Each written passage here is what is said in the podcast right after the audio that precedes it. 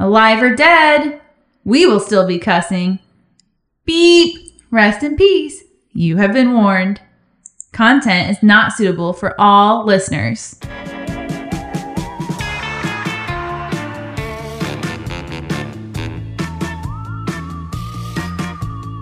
Welcome. You're listening to Bewitched Banter. Krista, and I believe that people are inherently shitty. And I'm Amy, and I tend to believe that people are naturally good. But ironically, I'm a super believer in the supernatural and all things spiritual. And I'm a total skeptic. We're best friends, and in this podcast, we're seeking to explore and understand each other's perspectives with deep dives into the spooky, the spiritual, the magical, and the mystical. And some straight up spoofs. Today is witching hour story time. Cheers! Cheers! And we'll be doing our stories on. Excuse me, reaching to aim. That was hard to. That was reach. a little reach for us. Uh, after we just ate nachos. Telling on us, everyone. We have not been healthy today. Um, but we're covering zombie stories. I think my story is going to be a fun one, by the way. Okay. Um, so I'm going to be covering. Clairvius. and we'll use him. Thanks, Clairvius. Corvius, because I can't remember how to say it. So I definitely had to get Oh, on love how, it. how to pronounce.com one more time so I can remember. Clairvius.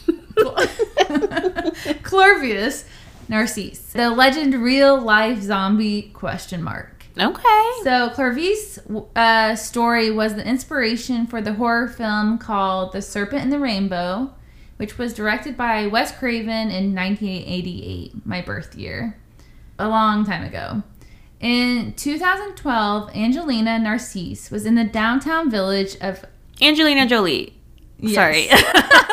She was in the hey, listen, she got her kids from Haiti, didn't she? Cambodia. Oh. I actually went to a Cambodia orphanage and was, we brought them like food and stuff, and they did, did like a little performance for us. Oh. And I was like, oh, they're so cute. I can see why Angelina Jolie got all her babies from here. Oh. But yeah, so Angelina Narcisse, was she was in the downtown village of Ayastar, which I didn't pull up on how to pronounce dot com, so I don't know how to say it right. Uh, she was approached. Sorry, Amy has me dying today. they need to boy. sponsor us because I'm always Mhm. on how how to pronounce.com. Truth, truth. Um, but she was approached by a stranger, right? And the stranger comes up to her and claims to be her brother, Curvis.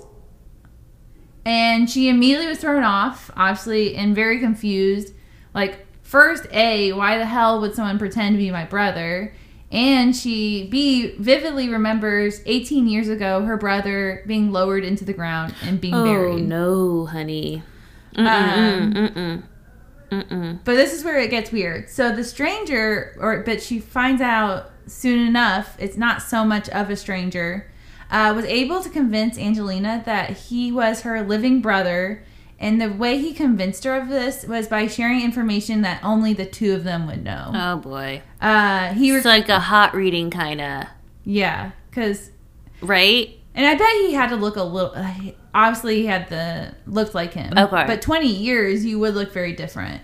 He recalled a pet nickname she used to fondly call him and talked about things that happened in the family that no other outsider would know. At this point, Angelina is like believing it, and he also pointed to a scar on his face and told her about how he got the scar because it was from the nail that was hammered into the coffin. Uh, He explained how he remembers the night he was buried very clearly. He said he was fully conscious, but he just couldn't stop, stop, speak stop, or move. no, no, no, no. That's that's a fucking sleep paralysis right there. We're gonna cover that too someday. Holy fuck! No, no, no. Is that no? in- Stop? But he had a literal scar, and he says from the nail in the coffin. Is that not Oh, insane? God. He recalled the night that he was buried that a voodoo priest resurrected him from the grave.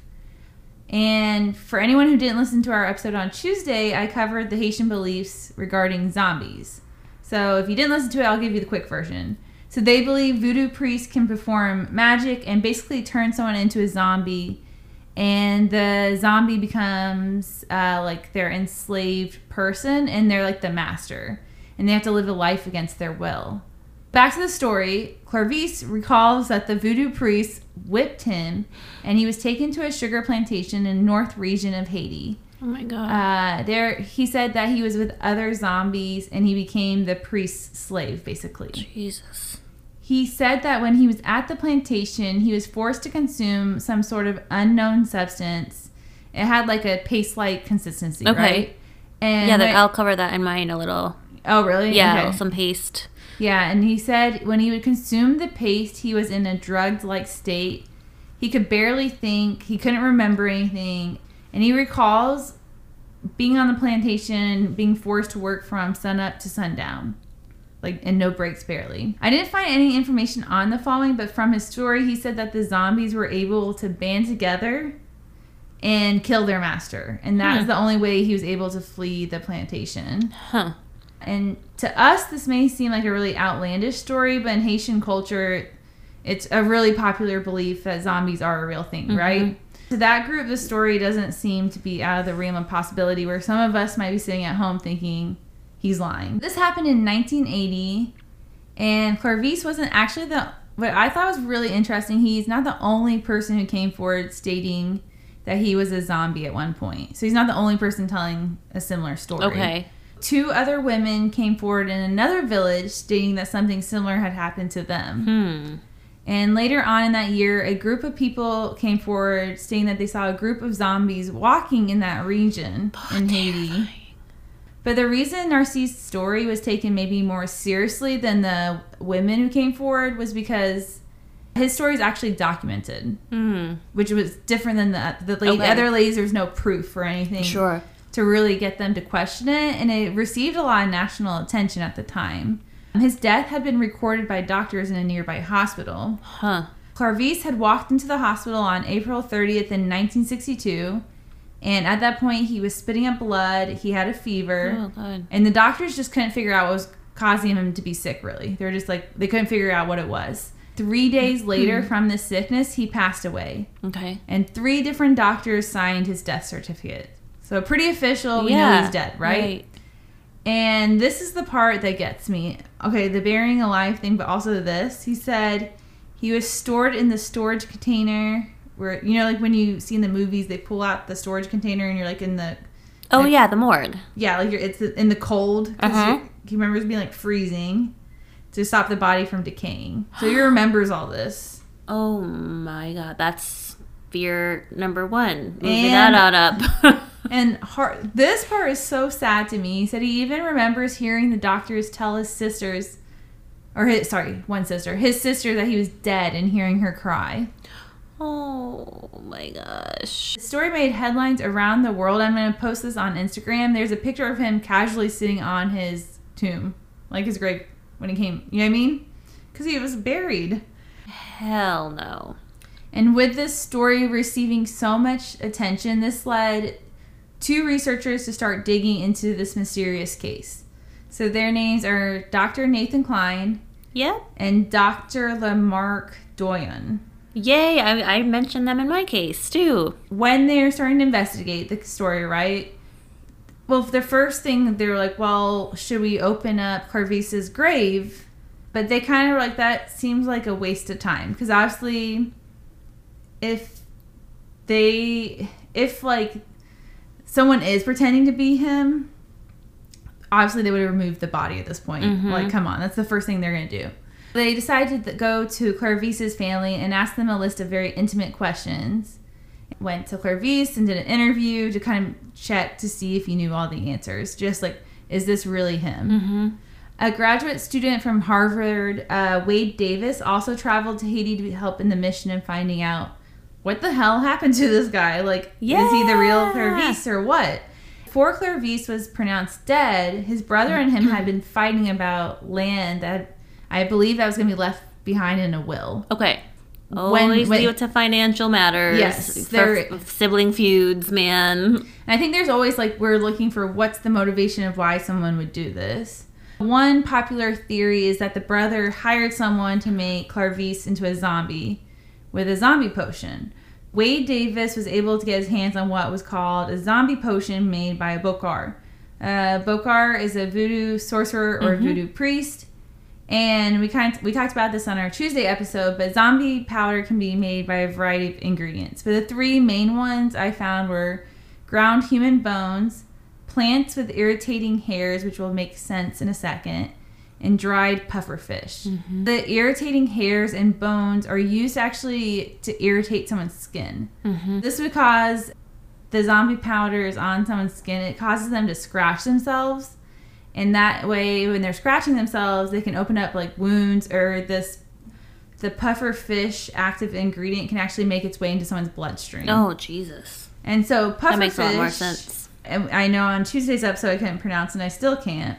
Don't have this pulled up on pronounce.com. Uh, tetrodotoxin is it's a basically a deadly poison that can be found in the skin and organs of a fish. And I believe they said 500 times more powerful than cyanide. Jeez. And it can block nerve transmissions and result in the same symptoms that Clairvius had the day when he arrived at the hospital. They're like, oh, it's kind of all adding up here. Mm. And it can actually uh, make it really hard for doctors to realize that their patients still are alive. Oh my god. Yeah, I was gonna, that was my question. I was like, how did the doctors miss that? If three signed off, like how did how? exactly. Wow. Isn't that crazy? How do they get the zombie potion on an innocent victim without them knowing? Right, yeah. Like how did his brother do this? I'm assuming his brother. So it's speculated that it can be blown into one's face. But I would think that some of it would be blown back into your face.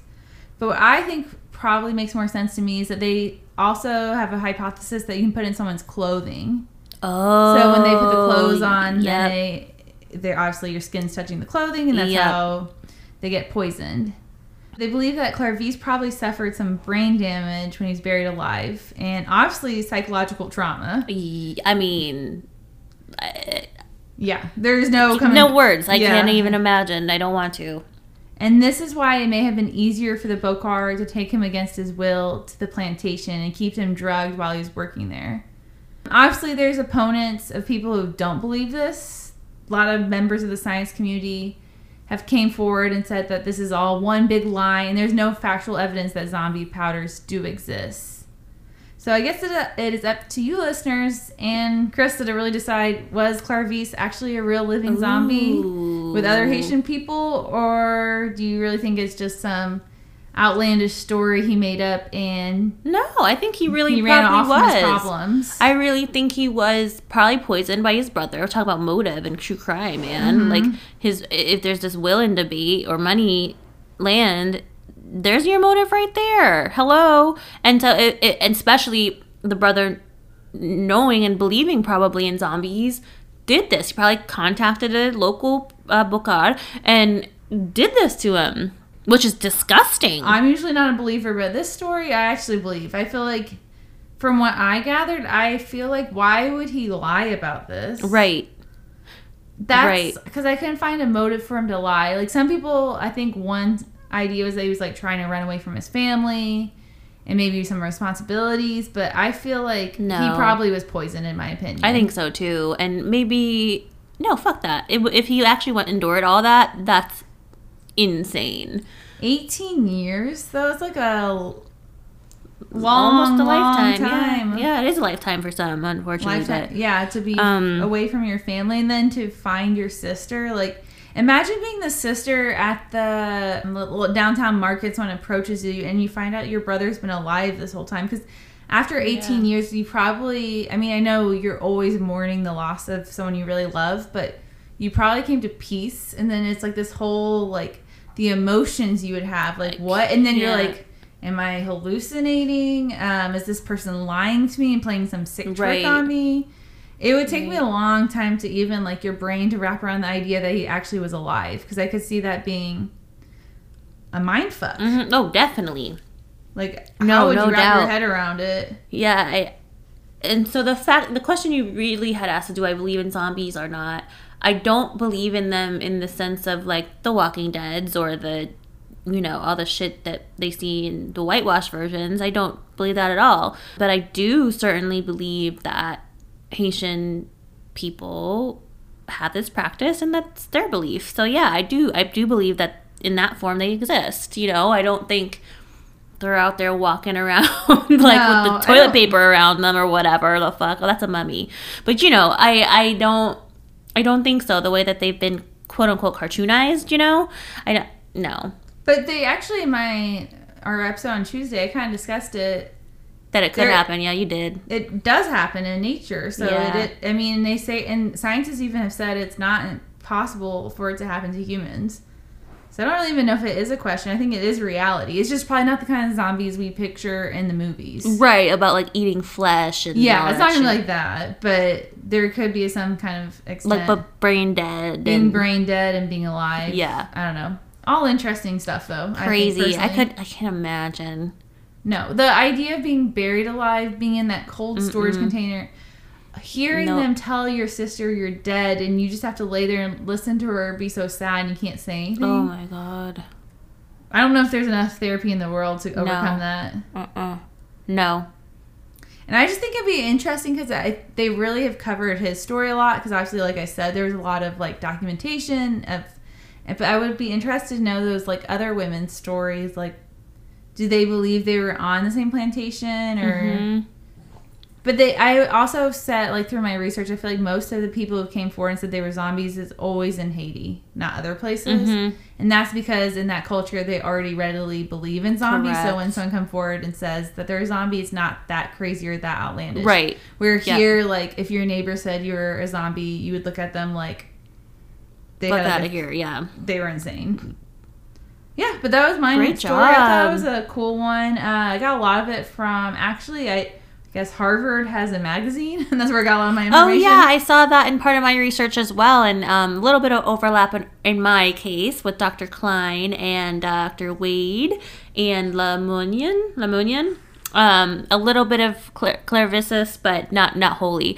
Um, but yeah, I'm gonna be covering the Zombie Project. Sweet, can't wait to hear it.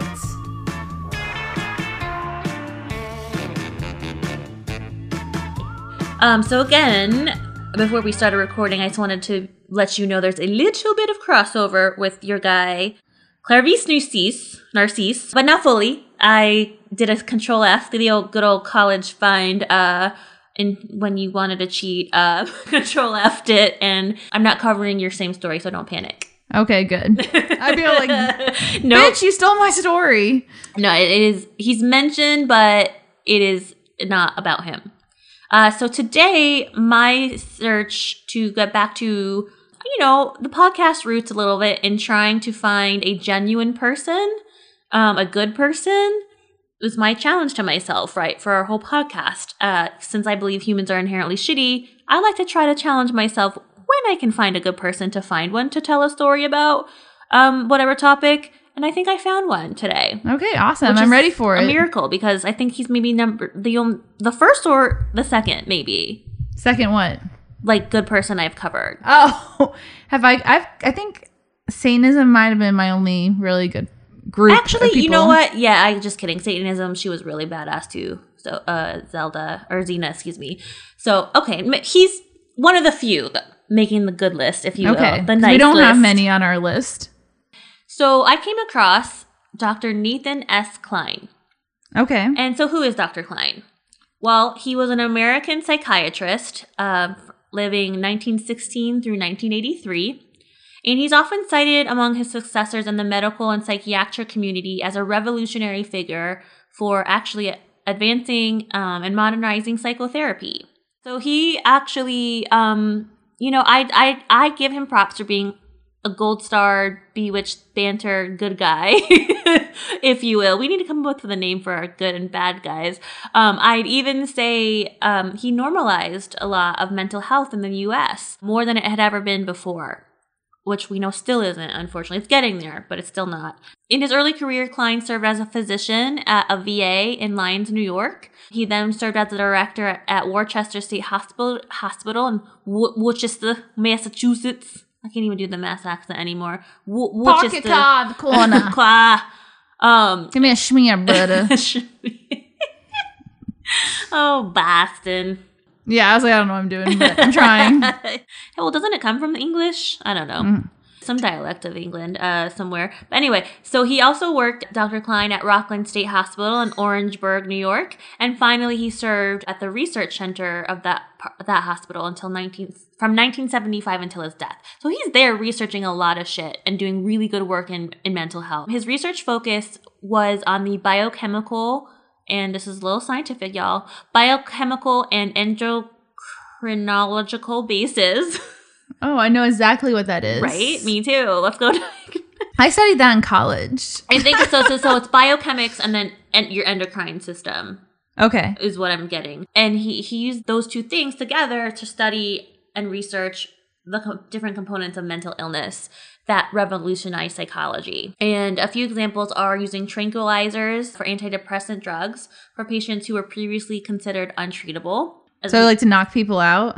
um, I don't know necessarily about that, but yes, there was some really bad practices, as we know, in that. But a lot of his research around the world was more focused on new, naturally, uh, well, new science for us, but naturally occurring cures and treatments. So he was more of a naturopath at Oh, okay, very cool. than he was I can get behind that. to use big big drugs Yeah. right not to say that he didn't endorse any of those but his core was to search for cures within nature Okay, very cool. And in this case today my story he travels the world well one of his predecessors does in the hunt for the next big drug in psychi- psychiatric healing.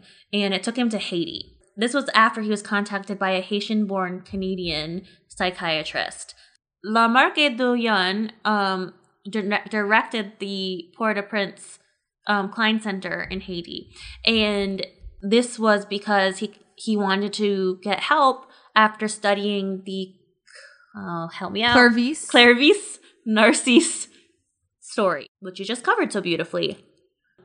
And at this center um, in Haiti, Dr. Lamarque Douyon had recorded all reports of zombies that they ever had reported since 1961.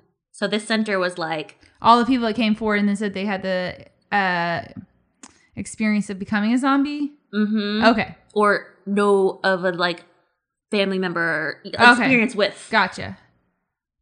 a proven zombie, right? Yeah. Um, okay, so given this opportunity and access to remote remote parts of Haiti, Dr. Kline then commissioned what is now called, or what was then called, the Zombie Project. Oh, okay, nice. And this studied the ori- origins of zombies. It was a two year project, rather, excuse me, from 1982 to 1984. Again, its goal was to study the origin of zombies.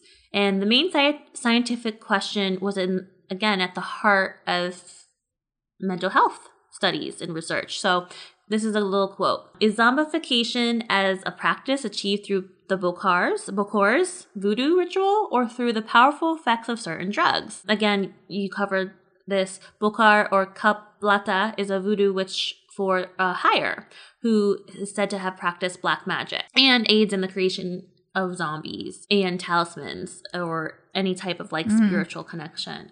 So the way that I interpreted the zombie project was that it was Dr. Kline's attempt to improve the field of anesthesiology and med- the medical use of anesthesia. So, if they could find out how Haitians are quote unquote zombified, maybe they could also figure out some breakthrough- breakthroughs in medicines and drugs needed for critical surgeries. Oh, okay, very cool. And so his search may be a bit self-serving for him to elevate, you know, his stature as a physician.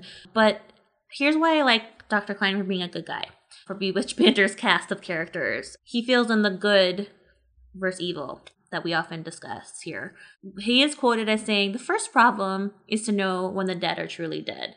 End quote. And to me, that's like inherently human, right? So instead of just like assuming someone's a zombie and putting rocks on them, as you discussed, you like make sure they're actually dead. Yeah. I think that made him, you know, inherently human. I know we covered the death penalty like a ton last week, hmm and we're both super conflicted on that shit. Yeah, definitely. I, yeah, I feel like Um, the main consensus I came away we I walked away from that episode is we both don't really have opinions. Yeah, it's hard. it. I mean, we, I, just, I still struggle with it, but um, hell, even the heartbeat bill, like I, I just to me, it's it's a, it's it's just laughable that humans think we have any remote control or any say at all in, in this wild thing called life that we Mhm. think, hell no, we don't have shit control, Mhm. please. Anyway, I just wanted to say that. So we have Dr.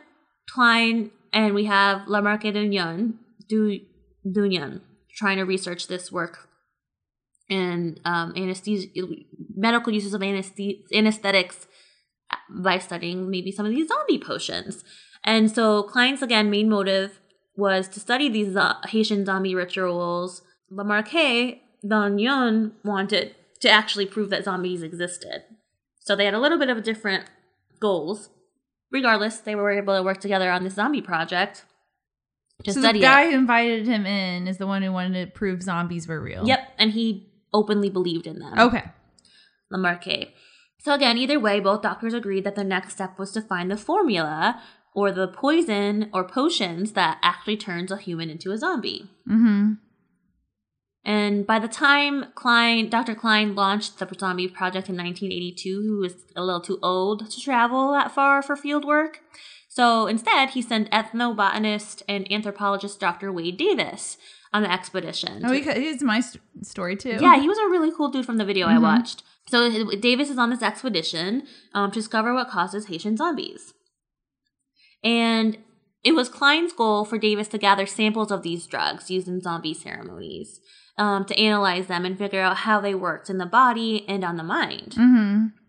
So, as part of his eight week research project in Haiti, Dr. Davis had the very rare opportunity to observe and participate in secret voodoo ceremonies. Again, as I just discussed last week or on Tuesday, huge honor Yeah. for any white person to be privileged any whatsoever way in any of this these these these Afro Caribbean religions. Like, Well, did they know know of the work he was doing, and that's why they invited him in? That's a great question. I, I'm going to assume probably with like the leaders, Yeah. you know, probably did, but like through that work, he he had some pretty powerful viewpoints. Um, in this video, I did watch a talk from Dr. Davis. He was giving to I think Stanford students. I'll have to correct that. I don't know if it's Stanford or not, but college students. He was giving this this like TED talk too about his experience down Mhm. there. And it said the exact same shit I did in my in my voodoo uh, history, which I was actually really proud of myself. I was like, "Fuck yeah, go me!" Um, but essentially, that after the whole sugar plant uprising and revolt, that's where we see a real hard turn into turning any of the um, African-based religions into bad or black magic. And like, yeah, I think I talked about that. yeah, and yes, lot. you did too. Mhm. And um, uh, he just was on the same page, but it, but and it, it turned voodoo bad, unfortunately, even though it's really just about ancestor worship, Yeah. as we know. Mm-hmm. So he had the same viewpoints as I did, but I was just really glad to see that like a scholar like said exactly what I did. I was like, yes, I got this. Oh, I'm smart. I'm a smart bitch. Thanks. I'm. It's Professor Hins. Thank you. Are you trying to flex? Flexing. Mm-mm. Flexing my brain. Okay, so Dr. Davis brought back eight samples of his zombie powder, quote unquote, from four different regions of Haiti. From these, Davis and Kline determined that the ingredients were not exactly the same, as you said, like different family ingredients, Yeah, that makes sense. but that seven of the eight samples had four of the ingredients in common. So, one, which was one or more species of pufferfish, which you Mhm. covered. Two, uh, a marine toad or Bufo marinus. I'm assuming it's a poisonous toad, right? Yeah, exactly. Three, a hyla tree frog. That's poisonous too? Mhm. And so, again, all of the above, going back to our research for being here and reason, um, all the th- first three, so the pufferfish, the toad, and the hyla frog, all have a numbing, pain killing effect. Unfortunately, some are so toxic they can be potentially deadly, Mm-hmm. but they still, going back to the anesthesia, have that pain killing Yeah. you know, trait. And then number four, we was part of the rituals, but you know, I'm squeamish, so bother me. But anyway, human remains. Yeah, I know that. yeah. So that's you know, hey listen. Someone's snaggletooth is in there. Oh ouch, you better watch What is out. a snaggletooth actually? It's like when One tooth is a little higher than the other. that or like protruding over the other. Oh, okay. Yeah. Um, I just remember that from Mean Girls. I can't help but have a wide set vagina and a heavy flow. It's like the best movie. oh, Tina Fey's genius. So essentially, Davis concluded that Haitians believe in the power of the Bakor to capture one's soul, again, mm-hmm. zombie, zombie quote unquote vic- victims, as part of their soul connected to an individual. But while they use the potion or the drug in the process, it's really the magic that they believe in rather than that the drugs create the zombies.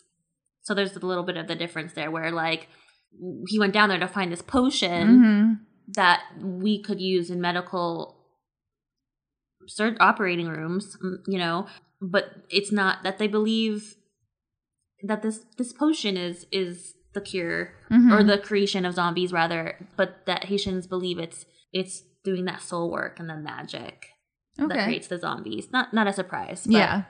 Um, as you covered, the pufferfish poison tetrodoxycycline.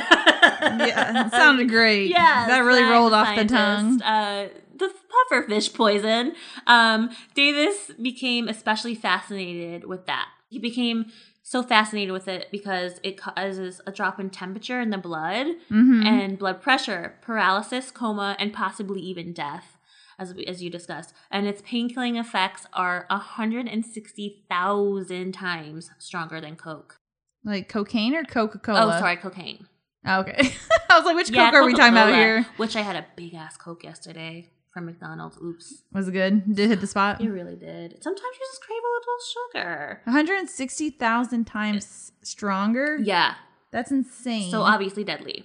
You know, it's one thing to not feel and be numb, but like to the point where you that dead. So yeah, wow. um consequently, obviously, this prevents they're using the word victims here, which I don't necessarily like, but victims, people that are being zombified, it prevents them from reacting to stimuli. mm-hmm. So, again, similar to Clairvisus, Clairvisus, Clairvice? Clairvice's experiences, you know, that he described before com- becoming a zombie. So even at, even other doctors um, had documented cases of people who ingested the tetradox tetra. I'm gonna try this. I'm gonna do it. Tetrodox Doxton. Doxton. Like a dachshund. Dachshund. Um, tetrodoxtin. There. Ding. Nailed it. And Did you? landed it. Um, stuck the landing and appeared dead. But later, they they make a complete recovery, even though they look dead. yeah. However, the pow- if the powder is too potent, it actually can kill them and prevent zombification. Yeah. Yeah. So, from all his research, Davis theorized that the tetrodotoxin drug is actually able to pass into the bloodstream, again, and paralyze the victim. It's usually applied as a powder, topical powder, and it provides a passageway for the drug by causing irritation and breaks in the skin. Then, after the victim is buried, the Bokor is able to remove the body from the grave. So, again, by that time, the powder wears off, the victim wakes up from the grave and believes himself to be a zombie. So, from Dr. Davis's research, there were two books The Serpent and the Rainbow, as you covered, and The Passage of Darkness from Clairvius's case, and then, oh, excuse me, The Serpent and the Rainbow in 1985 Mhm. referenced um, Clairvius's case, and then he also wrote The Passage of Darkness, The Ethnobiology of the Haitian Zombie in 1988. And this ties back to the story at hand because it presented a pharmacological use case for zombies Hmm. That I've totally read. Yeah. Totally. so while while his theory was very convincing, among there were some problems in his in that research in that second book that led to a great deal of criticism, unfortunately, from colleagues that claimed that his methods were unscientific and that he, uh, I think, they thought based on his experiences so close working with the Haitian people and zombies that he ignored evidence that would be contrary to the use of the powder Uh, okay. For you know Yeah. because he was so close to it, if you Mhm. will. And so, unfortunately, that shit was kind of dismissed by the medical community. Many I'm not sci- surprised. Yeah, no, not at all. Um, but many scientists claim that there was no or little tetrodotoxin in the samples of the zombie powder that Davis collected, and they accused him of again withholding information because it didn't support his claims that it did help. Mm-hmm. Regardless, I thought he was a really cool ass dude in the video I watched, and I'll post that too for everybody. Just, I don't know, getting to know a culture like that with, I thought, like I said, good roots based on Dr. Kline's urging to help better mental health. I mean, we're all still battling that shit to this day. Yeah, I think everyone's on their own journey. Yeah. definitely.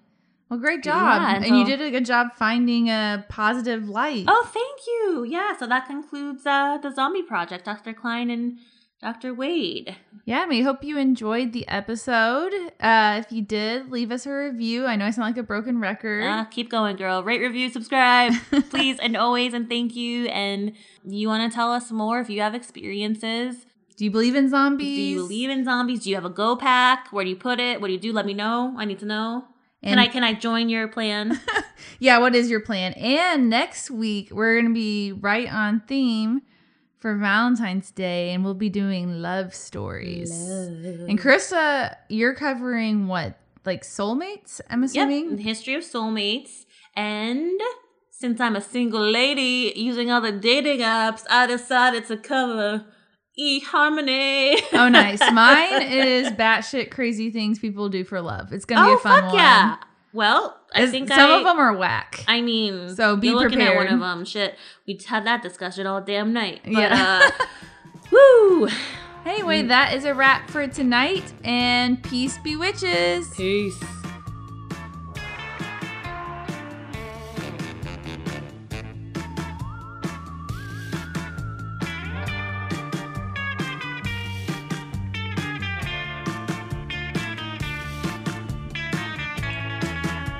Thanks for listening.